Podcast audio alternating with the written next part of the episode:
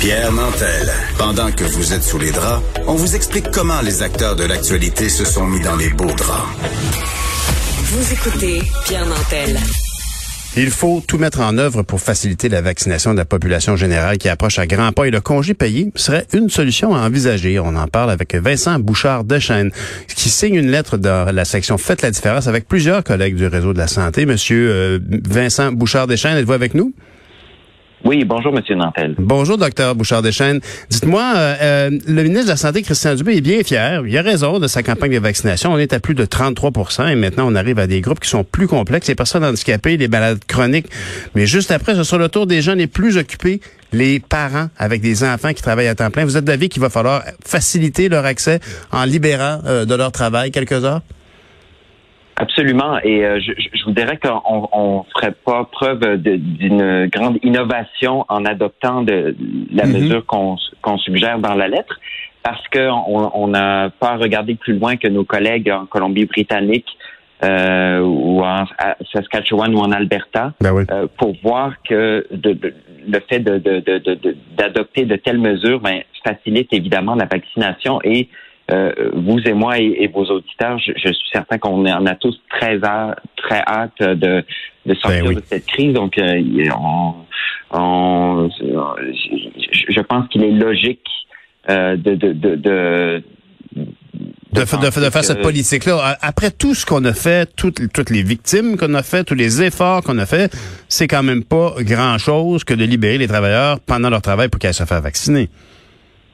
Absolument. C'est, mais euh, c'est pas rien non plus probablement pour des des, euh, euh, des, des, propriétaires de, de, PME. Mais en même temps, si on si on y pense, euh, le, le coût pour un pour un propriétaire de libérer un employé quatre heures versus dix jours pour pour un congé ben maladie à cause de la COVID, on peut très bien comprendre qu'il y a une certaine logique derrière ce qu'on suggère là.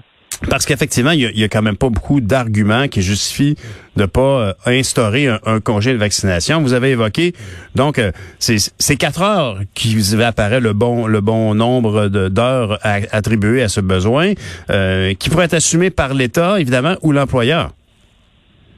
Oui, ou on préfère, par exemple, ce que le, président Biden fait aux États-Unis, c'est-à-dire une, une exemption de, de, de, de taxes euh, pour les, les, employeurs pour les pour les quatre heures ah. euh, dans lesquelles ils libèrent leurs employés. Donc, je pense qu'il y a euh, on peut être créatif au Québec, on peut on peut il y, a, il y a, une myriade de, de, de, de possibilités qu'on peut imaginer, mais l'important dans tout ça, c'est que je, je pense qu'on doit assurer, de la même manière qu'on assure le droit au vote, le droit à la vaccination, mhm. parce que euh, ultimement, c'est notre sortie de crise. Je pense qu'on s'entend tous euh, et toutes là-dessus. Vous avez remarqué peut-être que le Québec solidaire a demandé le 11 avril dernier d'avoir une période de quatre heures payée pour se faire vacciner, un peu comme vous le demandez. On n'a pas vu de réponse du gouvernement depuis 16 jours. Comment est-il au gouvernement Legault, d'après vous, pour avaliser cette approche-là?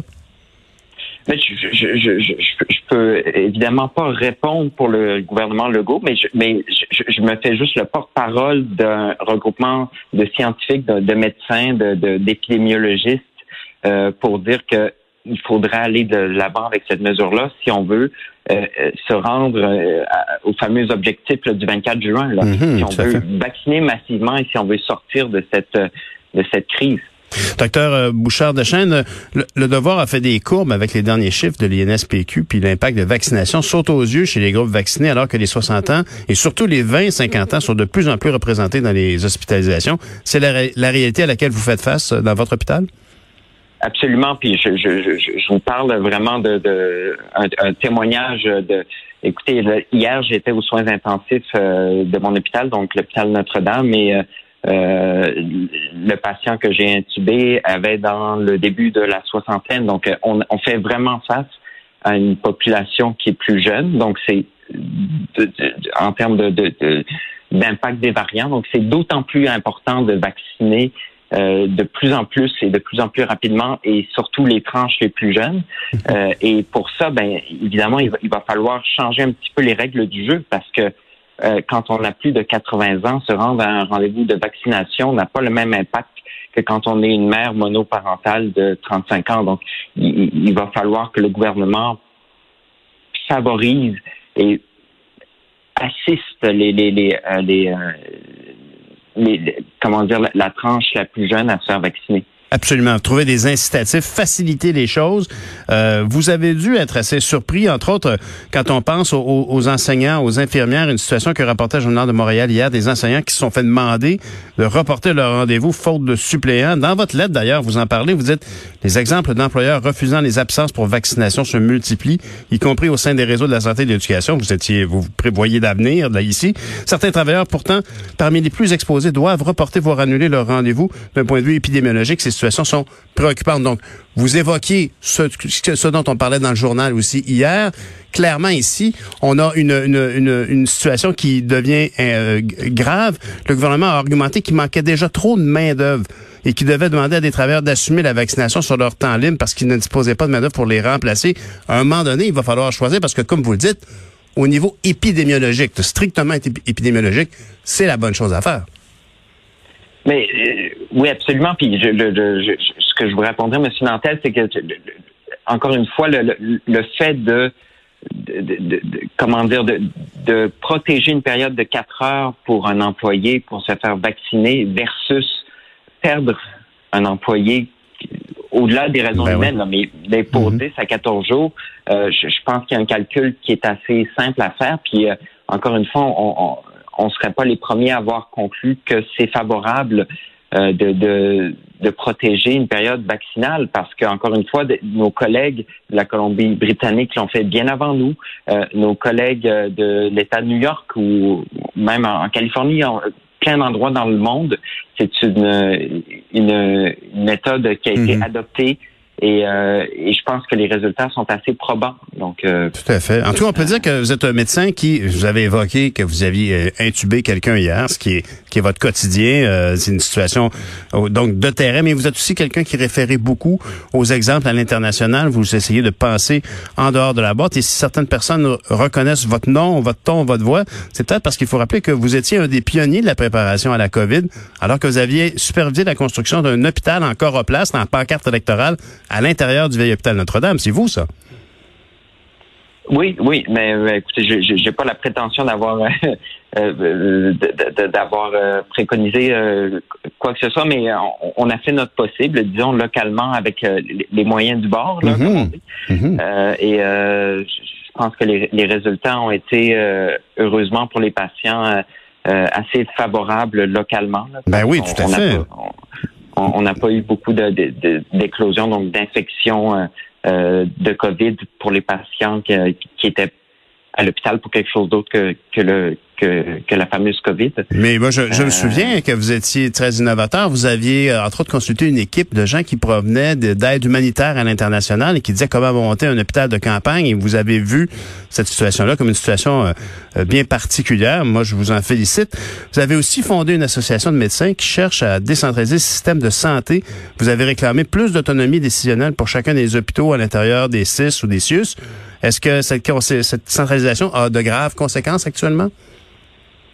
Mais je, je, euh, oui, je pense que c'est un excellent point que vous amenez. C'est euh, au-delà de la première, deuxième ou troisième vague, les impacts de l'hypercentralisation sont présents à chaque jour, euh, à chaque quart de travail pour tout le monde qui est impliqué dans le système.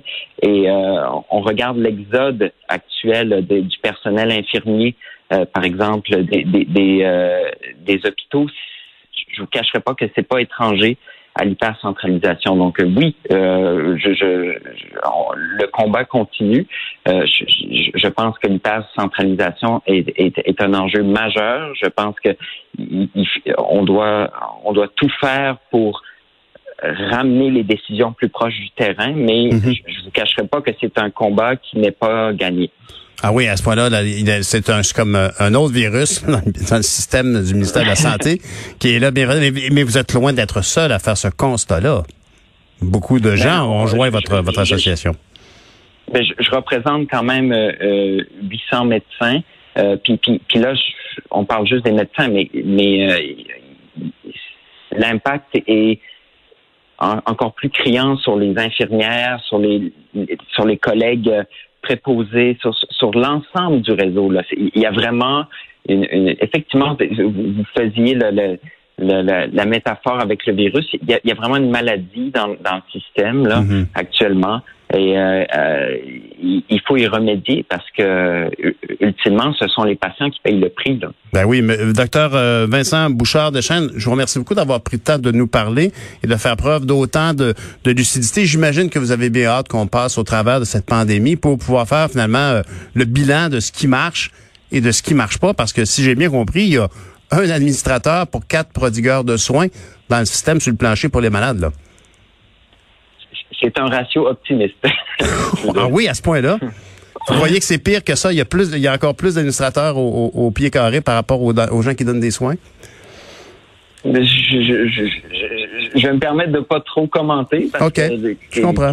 comme vous le saurez, là, c'est un petit peu, euh, il y a une certaine omerta dans le système et euh, c'est c'est pas facile toujours de, de, de, commenter ce genre de choses, mais mais c'est pas autant le, le comment dire le, le ratio administrateur euh, plancher là que mm-hmm.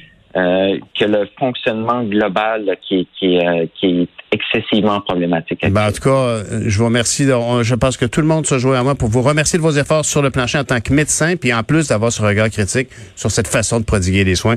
Le docteur Vincent Bouchard-Deschênes, bonne journée et bonne continuation. Espérons que le, le creux de vague de COVID continue actuellement. Merci beaucoup.